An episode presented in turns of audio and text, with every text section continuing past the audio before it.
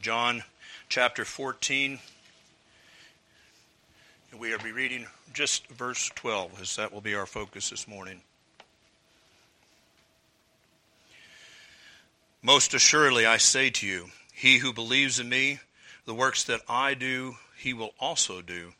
And greater works than these he will do, because I go to my Father. Amen. Let us pray. O Lord our God, we rejoice to be before you. We thank you, Lord God, that you have spoken of your Son, that the Scriptures bring to us Christ and display him in his beauty and excellency. And even from there, he speaks to us as his people. Father, we thank you that your word continues to go forth to call sinners out of darkness into the light, that your word goes forth into our hearts to strengthen us, to bind us up, that we might go forth and continue to live before you. Lord, bless your word even now, that we might be encouraged in Christ. In Jesus' name we pray. Amen. You may be seated.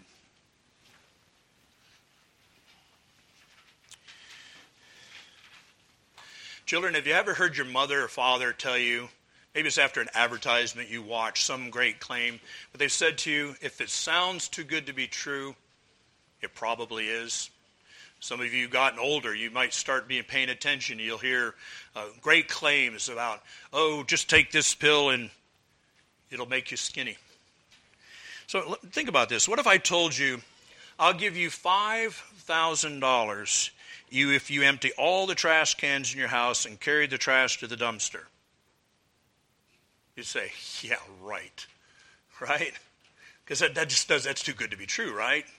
That I would give you $5,000 just to empty the trash? It is too good to be true. Advertisements for different products often push the limits of truthfulness.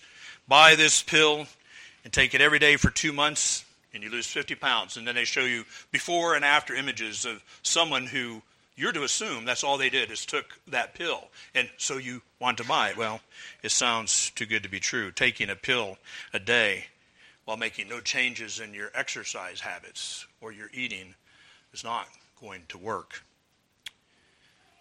Big promises are made by men and then they fail to deliver. And we quickly learn to distrust, dismiss, or even ignore every big promise we hear. But we must be cautious because there are big promises that are true. Sometimes the person making the promise is truthful and has a promise or the power to keep the promise, like your dad. What if he told you, My son, my daughter, I will take you, you guys can relate to this, to Brickley's Ice Cream, and you can order the biggest thing on the menu if you keep your room clean and your bed made for two weeks. Now, is that too good to be true? You might think, well, my dad would never do that, but it's not too good to be true. Your dad has the ability to buy whatever the most expensive thing is on Brickley's menu, right? Maybe it's a, a massive banana split, but he's able to do that. And you have the ability, honestly, you do, to keep your room clean for two weeks, right? And so, you know, that's a big promise. And it's one that indeed could come to pass if you did what your dad offered. In this one verse that we're looking at this morning, Jesus makes a great big promise. He is having the last meeting that he would have with his disciples before he is arrested and crucified. What Jesus says may seem too good to be true if it were not for who said it.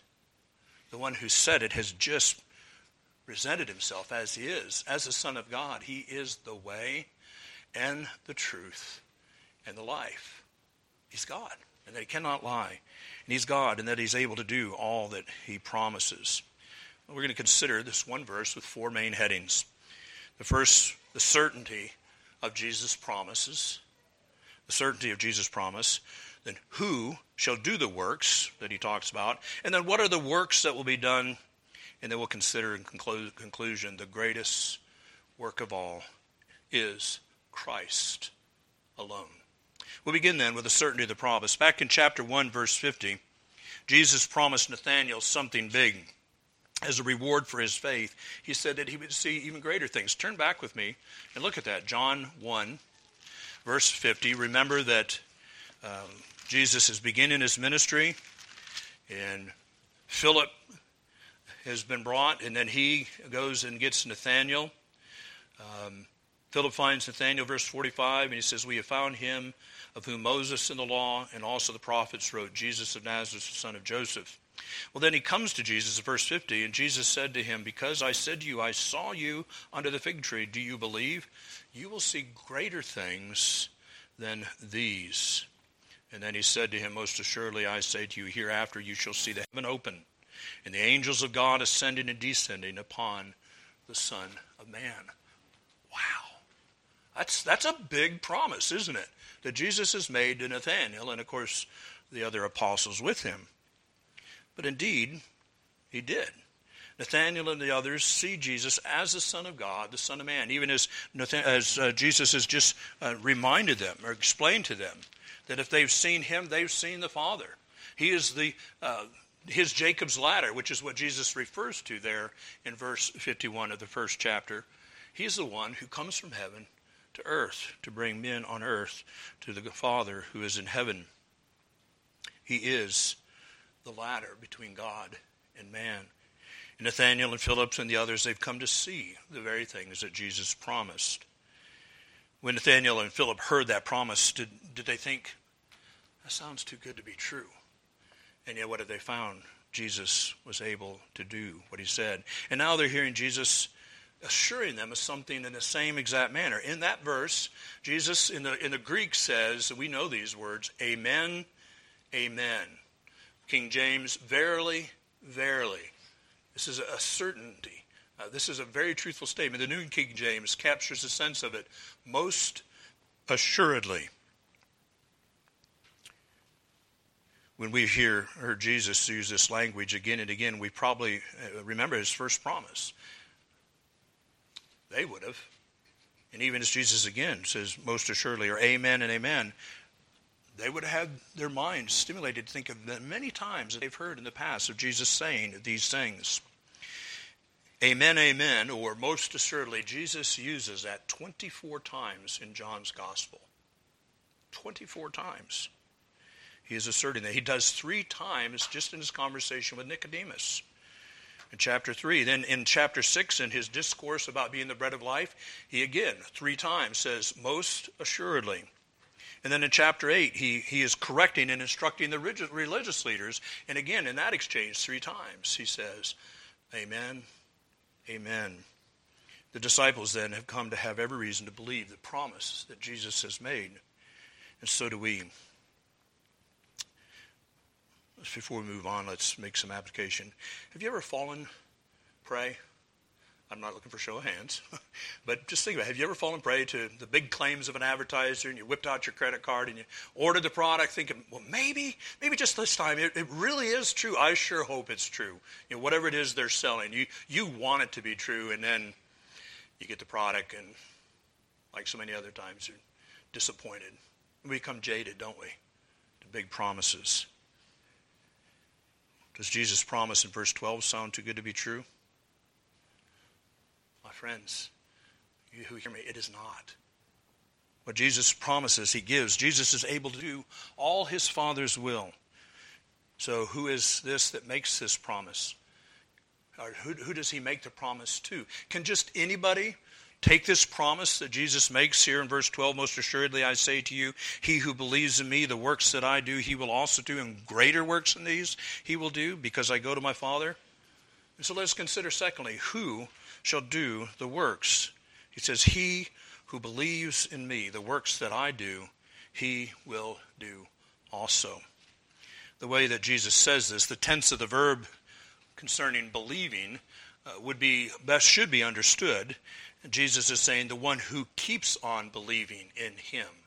It's not just a, a single moment of belief, but who keeps on. Indeed, that's the nature of saving faith. Saving faith keeps on believing on the Lord Jesus Christ. We've encountered times in John's gospel where there were those who had a, a very temporary faith or they had a misplaced faith. They, they believed that Jesus was a miracle worker. That won't save you. Remember, John's theme is that we should come to understand that Jesus is the Christ, the Son of God, and that so believing we would have life in his name. That's what Jesus is talking about. It's one who believes that and keeps on believing. It's a saving faith that endures. So when so, uh, someone like uh, those who had that very temporary faith should not think that they receive anything from the Lord. This passage is first applied to the apostles that are in the upper room with Jesus.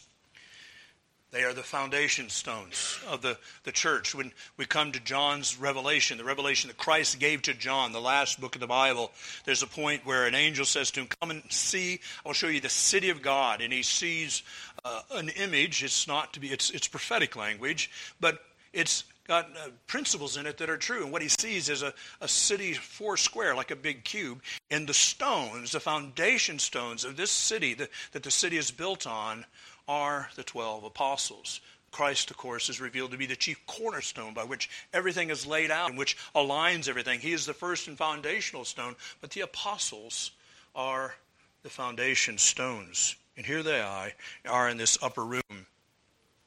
The promise is applied to them, but they are the representation of the church. And Jesus is building his church on them. It's not limited just to them, but indeed it is a church that spans down through history, even unto our age. The promise is first to them and then to all who believe. So it must be that those who believe on the Lord Jesus Christ and submit to him for salvation, Jesus is saying, You will do works. The promise is not only um, the promise is not given so that we as believers can just go off and do our own thing. You know, children, you think about if your dad gives you uh, a $50 bill, some of you are like, right. But let's just say he gives you a $50 bill. He sends you into the store to get certain things. There's a list he gives you, and you go in and you're to get that list. You can't take that $50 and skip the grocery store and go to the toy store, right? You do what your Father has sent you to do, and even so it is with us. As the children of the God, redeemed by the blood of the Lord Jesus Christ, He calls us to do certain things. Remember Ephesians 2 8 and 9. I want you to look at that because we rattle off 8, 9, and we forget 10, and 10 is very much germane to what we're looking at right now. Ephesians 2 For by grace we have been saved through faith, and that not of yourselves, it is the gift of God, lest anyone should boast not of works, lest anyone should boast. And then notice verse 10 For we are his workmanship. God has worked in us. We are his workmanship, created in Christ Jesus for good works, which God prepared beforehand that we should walk in them. God determines the good works. God lays out the path of our day. He has ordained whatsoever comes to pass, and it is our responsibility to do God's will. And a lot of that's involved in the ordinary day to day life that we live responsibilities as a father, as a mother in a home, or children, obeying parents. For you children, that's the first place that you do God's will. That's your first place of good works, to obey your parents. Now, remember what Paul says there in Ephesians 2. The good works are not the foundation of our salvation. We are saved by faith in Christ alone. Full stop, period. But we are saved for good works that the Father prepares in advance for us. And so, in order to know what the good works are that the Father has prepared for us, we must hear His will. We hear it in the Word of God, preached, as well as in our reading and meditating about it. These faithful followers then will do the good works that Jesus has prepared for us.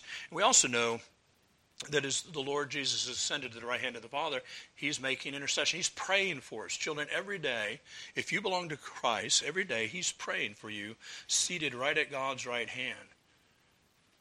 So that the good works that the Father has laid out, that you, led by the Holy Spirit, would come to understand what it is and go forth and do it. Now, back to the verse, the latter part of it, we read, Greater works he will do because I go to the Father greater works. Now, I've chosen, just so you know, just to take this one verse because there's confusion in the church about this verse. And what are these greater works? There are, are men and women who would take this and, for their own um, exaltation, glorification, uh, assume that they are going to do bigger things than Jesus did. And we see within a portion of the church uh, airs and excess over the matters of the gifts of the Spirit and assumed uh, works of God in that realm. But that's what we want to look about it. Look at this particularly. Greater works he will do because I go to the Father. Well, we learn from this passage first that if Jesus remains on the earth, then the promise cannot come to pass. Jesus must go to the Father in order for us to be able to do good works. Jesus returning to the Father can only happen after he has completed the work that the Father sent him to do. Now, what does that work? Think all the way back to John 3:16. Many of you have memorized that. For God so loved the world that he gave his only begotten Son, that whosoever believes in him should not perish but have everlasting life. The greatest work that Jesus came to do was to save the people the Father had given to him, to save sinners. And in order to do that, the Lord Jesus Christ had to lay down his life on the cross. He had to suffer and die in order to redeem us. We were guilty, and we deserve God's wrath. And so Jesus bore that wrath for us. But also, we need to understand that he lived his life obediently before the Father as well. And the scripture teaches us that his obedience that righteousness before God, that right standing with God is credited to the account. It's put on our account as if it was his righteousness put on our account as if it was our own. It's credited to us. Children, that's the big word of imputation. God counted what Christ did to our account, even as he took our sins and credited, credited to his account. This is the work that the Father gave Jesus to do. And when that work is completed, he will return to the right hand of the Father. And we're going to hear in just a few verses that if he goes to the Father, he will send the Comforter. He's going to send the Holy Spirit in great measure to dwell in his people.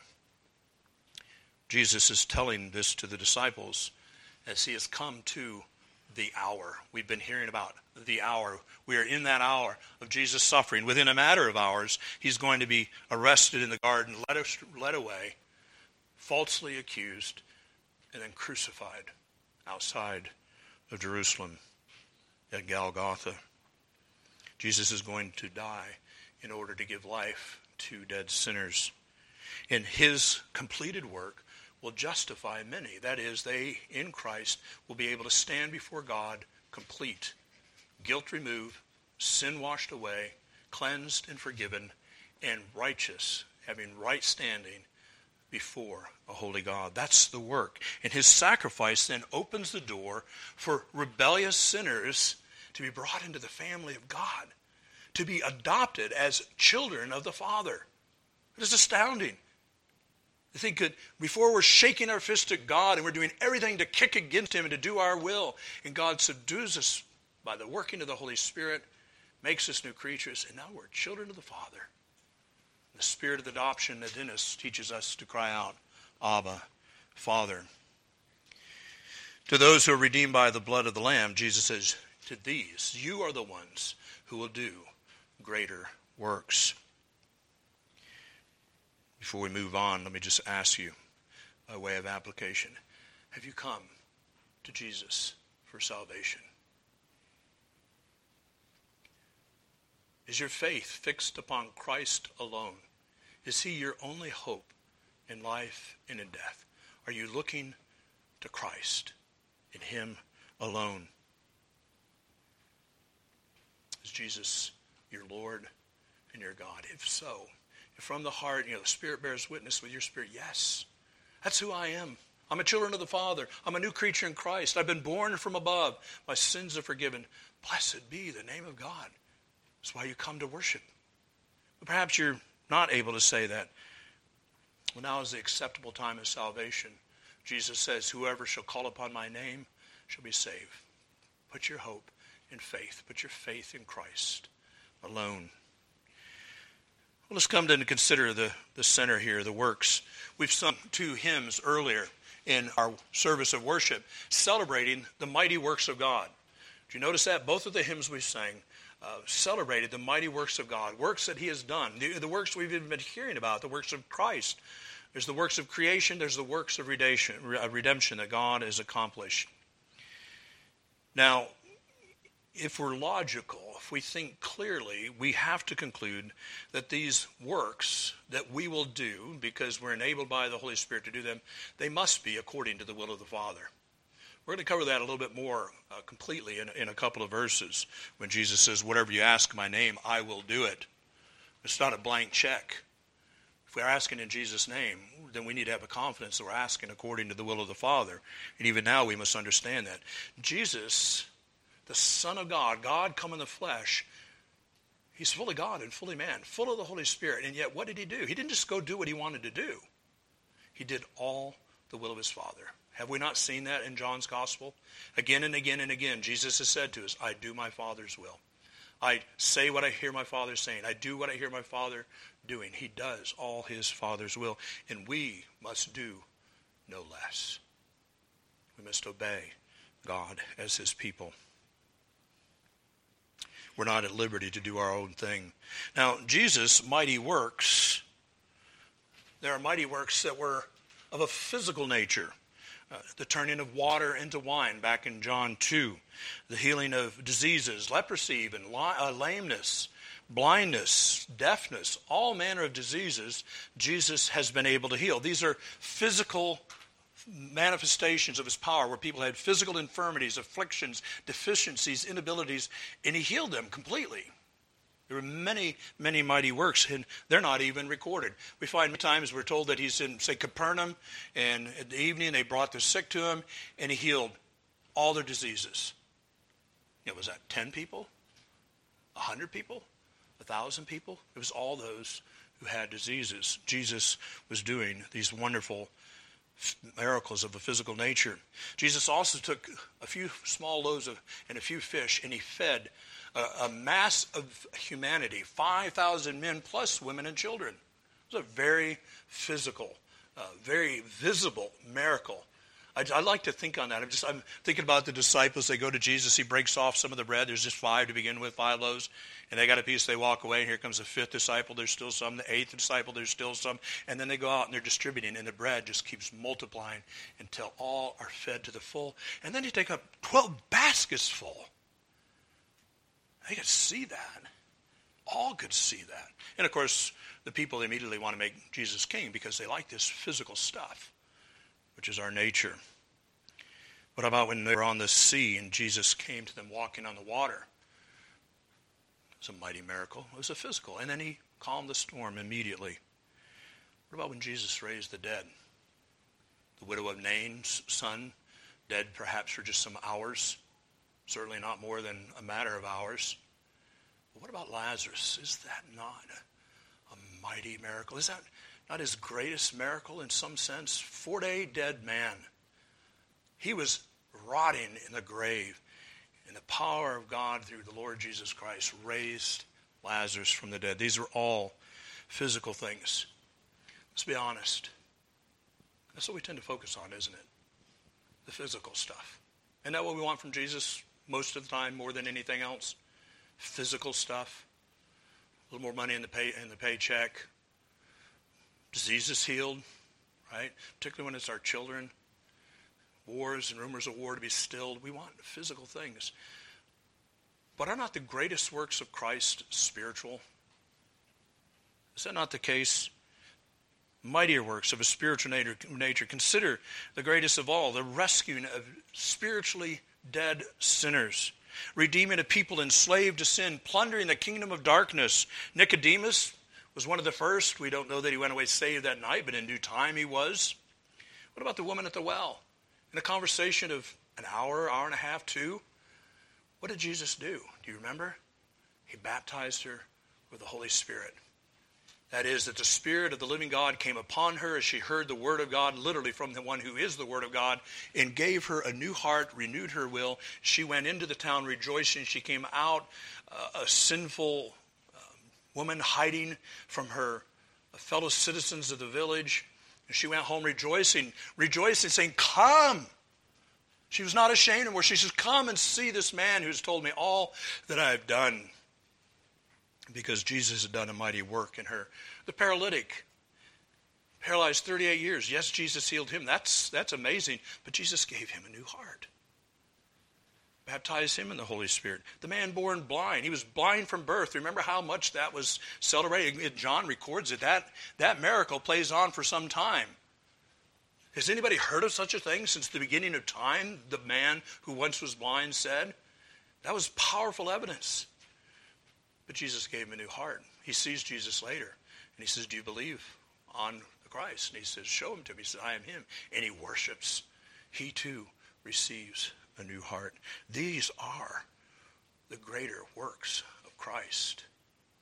My friends, let this sink in. You could be a paralytic for 38 years and have Jesus give you new limbs and instantly make you able and coordinated to walk and still burn in hell forever and ever. You could be a leper, consumed physically by leprosy, and Jesus could heal you of that leprosy, and you could still perish in the fires of hell. Greater work of Christ is saving sinners. Every sinner is dead in sin, and no sinner can change that reality. My friends, dead means dead. Spiritually dead means you can do no spiritually good thing. You can only but sin. Dead in sin means you can only sin. It's the work of God.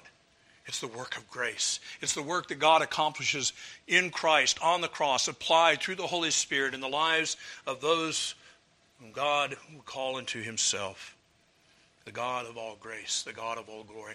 This is the greatest work of all, and Jesus is still doing it.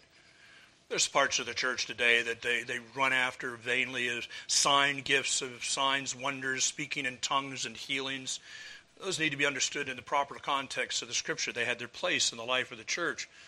But Paul even writes in Corinthians that when the mature, the complete revelation of God, the Word of God comes, these will cease. But what does not cease is God working in sinners' hearts. Is there a greater miracle than for someone who is spiritually dead to be made alive unto God in salvation? That's the greatest of all. And it came at the greatest price of all, even Christ crucified. Jesus alone can save sinners, but indeed we must hear him. Remember Paul's words in Romans 10 How shall they hear without a preacher? Faith cometh by hearing, and hearing by the word of God. We need the preached word of God. And ordinarily, people are converted under the preaching of the word. Jesus says to the church, the whole of those who have called upon the name of the Lord, he says, as you are going, make disciples. That's what we're to do. As you're going about your daily lives, as you're going about your work in the home, in the community, in the workplace, as you're going, make disciples. What does, it, what does that mean, to make disciples? Well, you tell other people what God has done. You, you proclaim to what, them what's revealed here. Uh, you bear your witness of the very things you've experienced yourself. And then you begin to teach and instruct them, answer their questions from the Word of God best, according to the best of your ability. This is what Jesus says uh, to the church. You're to baptize them and then teach them to obey all things that Jesus has commanded. So, what does Jesus mean when he says here in verse 12, and greater works than these he will do? What is it that he's saying here? Well, John Calvin and other commentators that I often uh, refer to, they're all convinced that the greater works are not magnitude of miracles because anyone do do anything greater than what Jesus has done in miracles?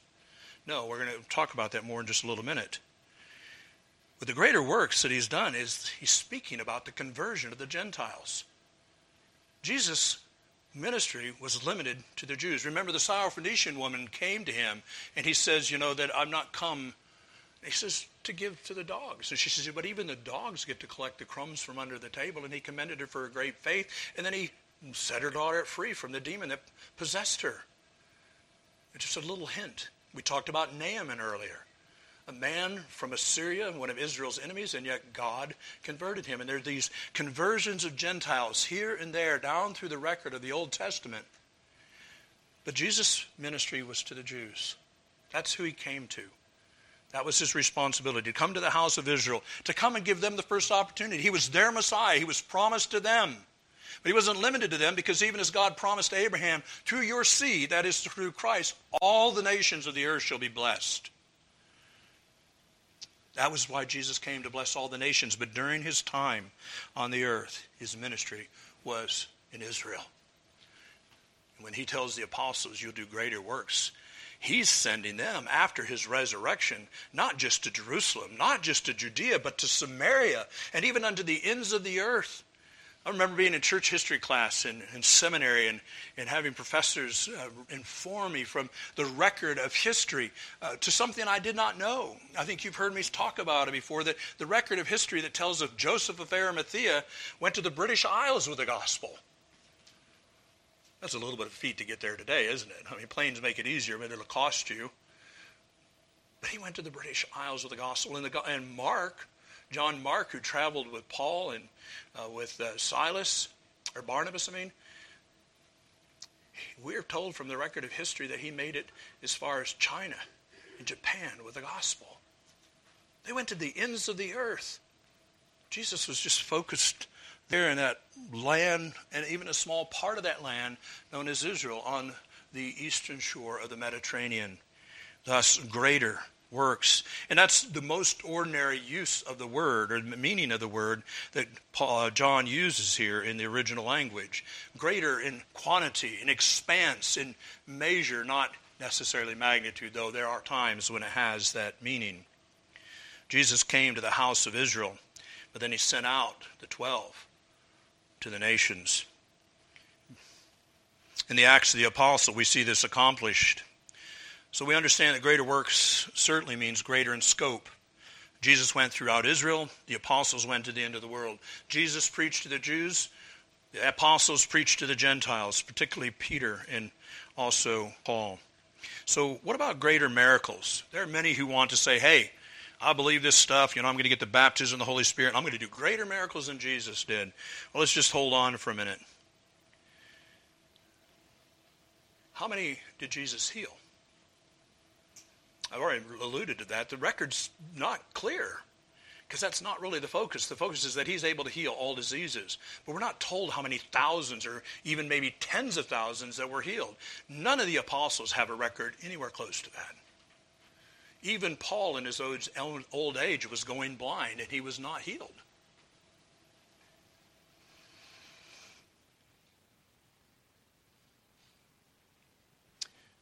We're told how the woman with the issue of blood came and touched Jesus, the hem of his garment, and was healed because of her faith.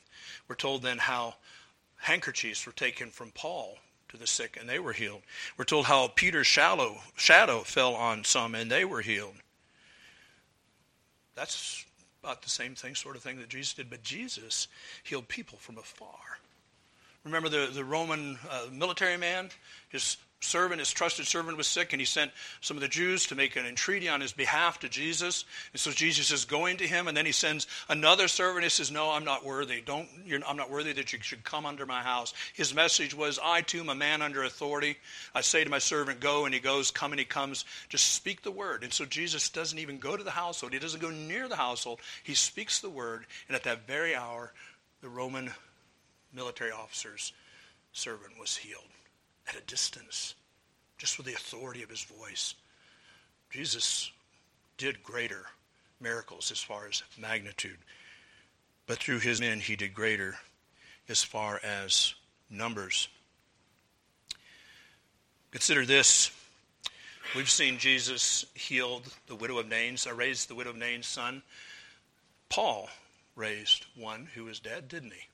It's the only record I could find. I'm happy if during sermon discussion you will inform me of other. I mean that. The only record I could find of one of the apostles healing someone who was dead was Paul. It was after uh, Eutychus, if I remember his name right, fell out of the window from the third story, and was taken up dead. Paul came down and prayed for him, and he was raised from the dead. God did that. So that's the only manifestation of an apostle raising someone who is dead. Jesus raised a man four days dead. Because he is the resurrection and the life. The apostles were not. None of the twelve multiplied a few loaves of fish to feed thousands. As a matter of fact, none of them even calmed a storm. Paul, if he had that power to do that, something greater or as great as Jesus, I'm sure he would delight to that because Paul tells us in 2 Corinthians that he was shipwrecked three times. If he had that same authority to do as Jesus to calm the seas, Paul was not the Lord of the seas, he was not the creator of all the earth. So we must understand that God gave the power to work mighty, mighty miracles in two times in history. To Moses in the days of the Exodus to prove to Israel and to Pharaoh that Moses was God's servant that he had sent to bring the people out of the house of bondage, out of the house of slavery. And at the time of Jesus, Jesus coming doing mighty miracles and his apostles were doing mighty miracles. Why? Because Jesus had come to plunder the kingdom of darkness and to bring his people out of the slavery and the servitude of sin, out of death unto life. These are the two times in history when we see these mighty miracles. So we see then that some of the apostles did do miraculous works, but they were not greater in magnitude than Jesus' miracles. The apostles in the church under their leadership do even uh, do exceedingly greater works than Jesus in spreading the gospel that's our focus to take the gospel to the ends of the earth. Preach the word. Bear witness. Make disciples. Begin in your home. Begin with your children. Do not be ashamed of the gospel that is unto salvation. O parents, make disciples of your children. Open the scriptures. Teach them from the word of God that they might hear the truth of God, that they might believe. Ultimately, all the works that have been done and will be done through the church are according to the gifting of the Lord Jesus Christ. He gave gifts by His Holy Spirit. The Holy Spirit leads us to the places we were going. Remember how Philip was taken up by the Holy Spirit after he witnessed to the uh, Ethiopian eunuch and he's transported by the Spirit to another city. That's real clarity for Philip as to where he was to go next. But those were extraordinary times, but we too can look to the Lord to direct our steps as we pray and ask Him to guide us through providence.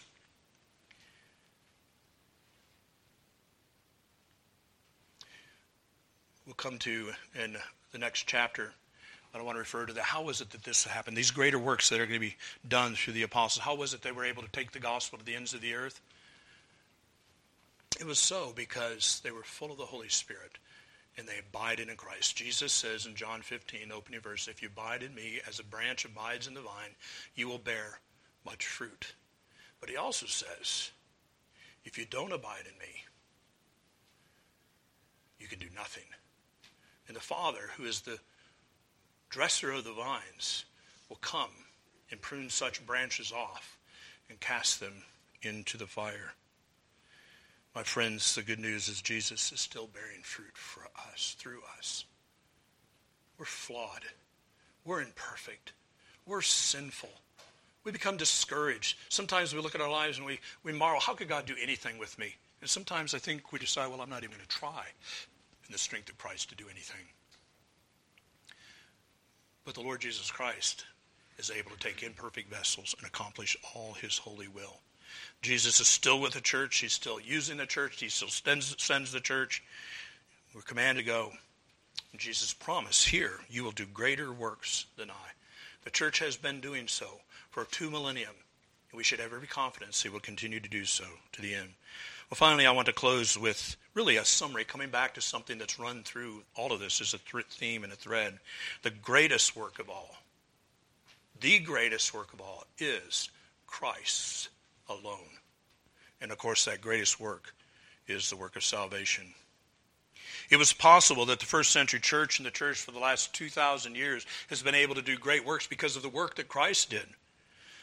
Jesus promised the 11 in the upper room great things, and indeed his promises are yes and amen in Jesus. Because Jesus went from that room to the Garden of Gethsemane where he was arrested, they led him away as a guilty criminal, even though he was innocent, more than innocent. He was a spotless Lamb of God who came into the world to save sinners. After a sham trial, they led him out through the wall, through the sheep gate, to a hill called Golgotha, and they nailed him in his hands and his feet to a Roman cross, set the cross upright.